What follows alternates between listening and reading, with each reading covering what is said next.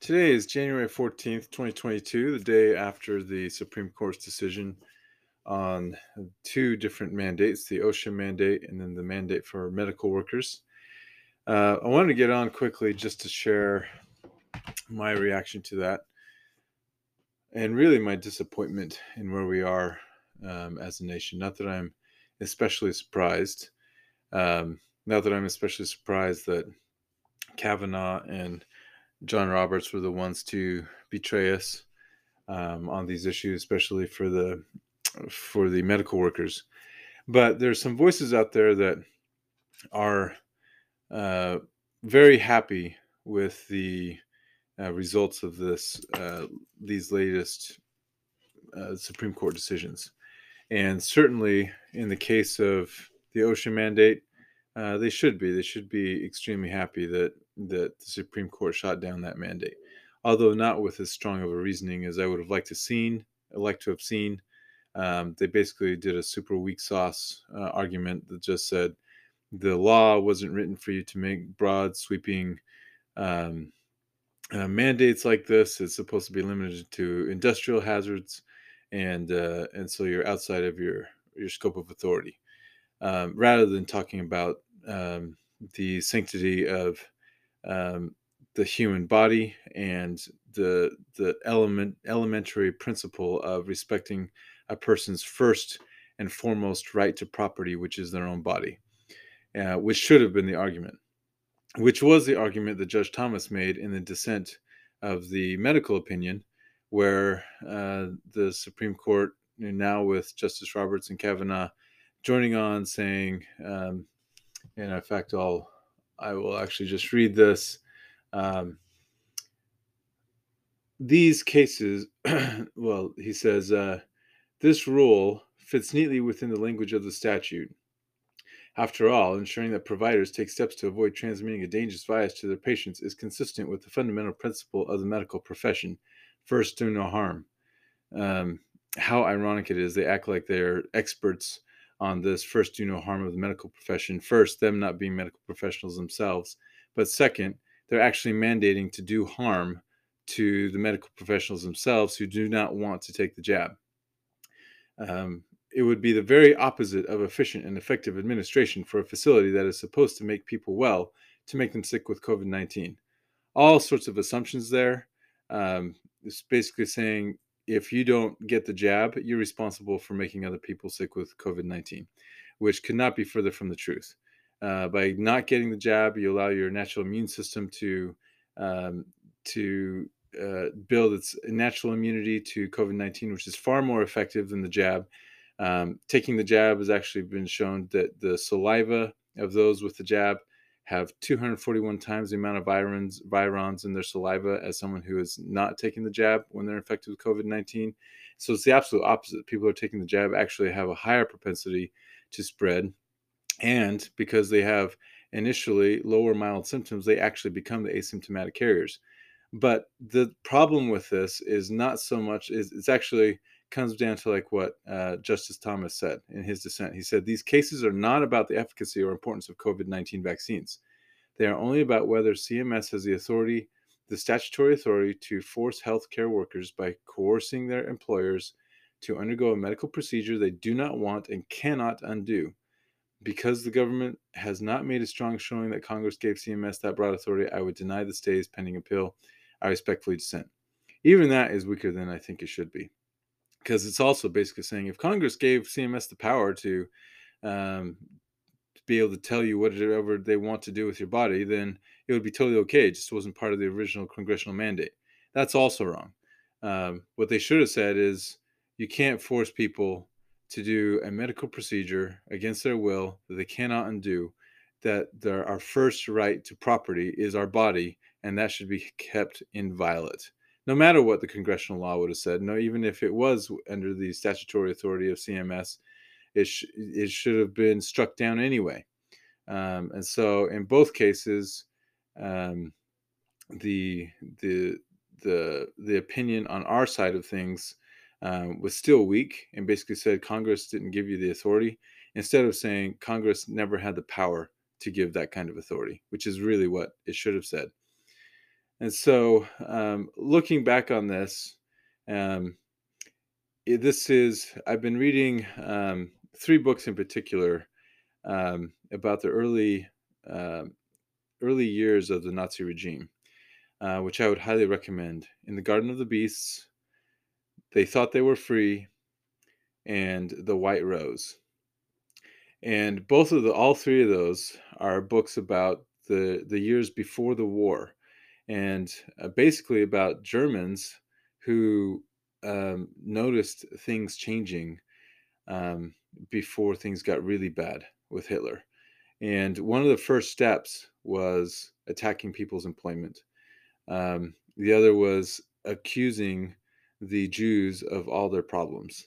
And what I see here, uh, especially with this um, this uh, very sad uh, uh, demonstration of I'm not sure what to call it, but but the majority's opinion here says uh, basically saying blaming and implying to to blame those who are unvaccinated with making people ill.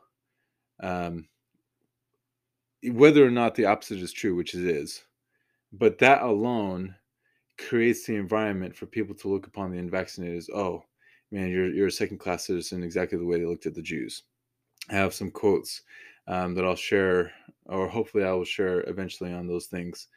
Um, but I wanted to share a little bit about how they controlled the narrative on this. The first is a lot of people were making fun of Sotomayor, or not making fun, but pointing out how she said they, there was 100,000 kids in hospital beds, and most of many of them on ventilators, which is completely out there in outer space. Actually, zero evidence for anything she said. Um, even CDC director got on and said, "Yeah, there's less than 3,500 kids hospitalized," which even that number they've admitted is that the the hospitalizations are actually with COVID, not from COVID. Um, and and so you had this Supreme Court justice saying this wild and wacky number out there, hundred thousand kids are this, and basically using that as the argument that that the OSHA mandate ought to be approved. And then the whole media and the, and the discussion for two or three days was all about how could a Supreme Court justice get this number wrong? Well, this was this was a good this was strategy. I think this was strategy. If it wasn't strategy, it, it was it was consistent with typical strategy of the other side and deception, and ultimately why, um, you know, when we say that we the the good side plays checkers while the bad side plays chess, they seem they're they're further much further developed on their strategy, and unfortunately, they don't care about lying. Um, and so they they lie through their teeth all the time, and deception is part of the, the name of their game. Um, and in this case, by saying this 100,000 cases thing, they drove the conversation away in the national conversation away from the principle of liberty and a right to property, the right to one's first property, which is their own body. They moved it to this um, benign issue of numbers, of knowing who has the right numbers, and and ultimately, it was about an argument of well, it's not really that bad uh, it's not 100,000 cases. Therefore, her standing of saying the OSHA mandate should stand doesn't make any sense. Well, just by adopting that argument, you adopted their argument, and that is that if it does get bad enough, then maybe it would make sense. Make sense, and that was their whole point. So it doesn't matter the fact that she was wrong. What they what they succeeded in was driving the national conversation to it to make the the default assumption that if it was bad enough, then taking away people's rights and forcing them uh, to get a vaccine um, would be okay, and um, and ultimately led to, I think the the rationale for the majority opinion on on the uh, on the second case with the with the medical provider providers. The second piece is, um, well, excuse me. I'll hopefully I can edit that out.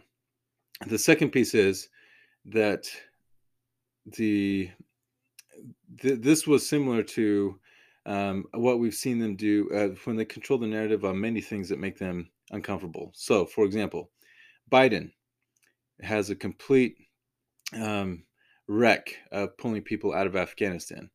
The news cycle goes like maybe two days, and then he makes in, uh, the announcement on the OSHA mandate, and then everybody quits talking about Afghanistan, and it's all about the OSHA mandate.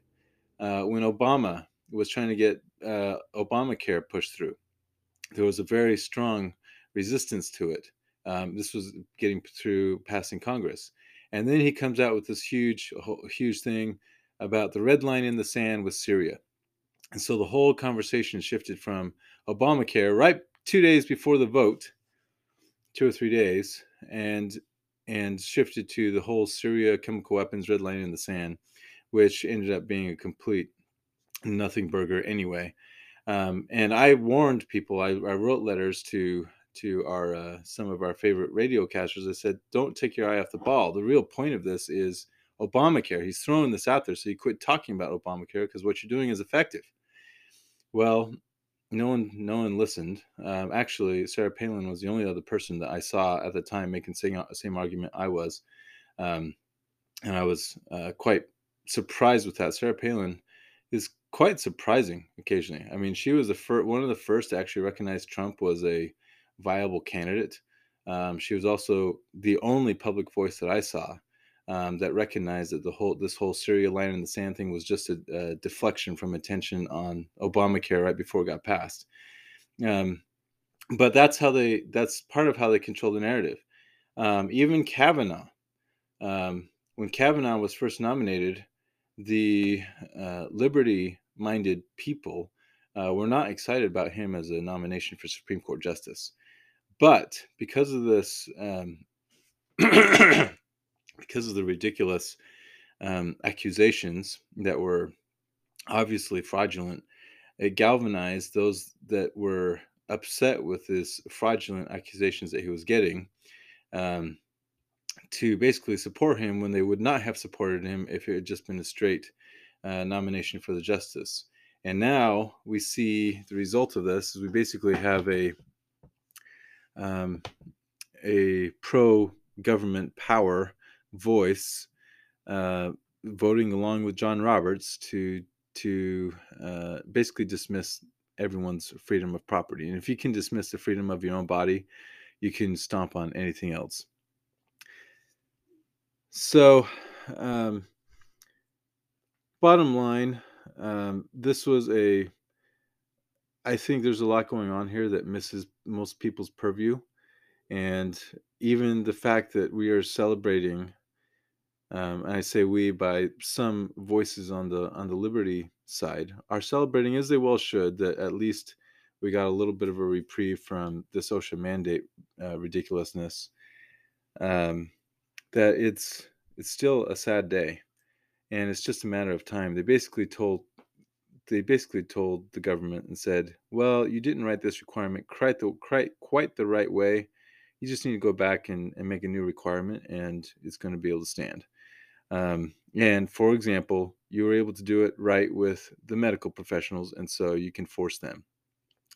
The sad thing is, is coming back to the Hitler analogy is that this is just like um, this is a matter of splitting and dicing the population so that there's not a big enough of a voice defending those who are persecuted. And in this case, it's our doctors and nurses, thousands upon thousands, who are, are refusing to take the jab. Uh, they see what it's doing inside their clinics, and uh, but now they're going to have to face losing their jobs uh, because they won't take the jab. But it won't affect the other 84 million workers who got out of the OSHA mandate. Instead, those other 84 million workers are celebrating um, and not uh, galvanizing their forces to to protect um, this smaller section of the population, which is the medical workers. And so, going forward, unfortunately, it's just a matter of time before the administration still has their way. Um, they'll they'll retool, they'll rephrase, now they have court precedents that if they can get it phrased just the right way, um, that they will be able to to order these mandates.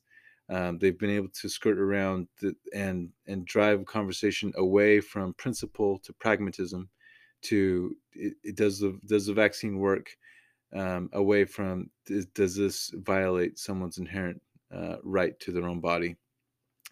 And uh, and with that, um, we're going to see, I think, um, basically the population sliced and diced with with uh, more um, requirements to each section of the population, small enough so that no one actually stands up and says, "Hey, don't do this," uh, because they're j- just targeting a small section of the population. And uh, so, sad day for America, um, and sad day of where we are, but unfortunately, uh, not a surprise. That being said, at least we have a momentary reprieve from that ridiculous OSHA mandate. And that's it for today. I'll talk to you later. Bye.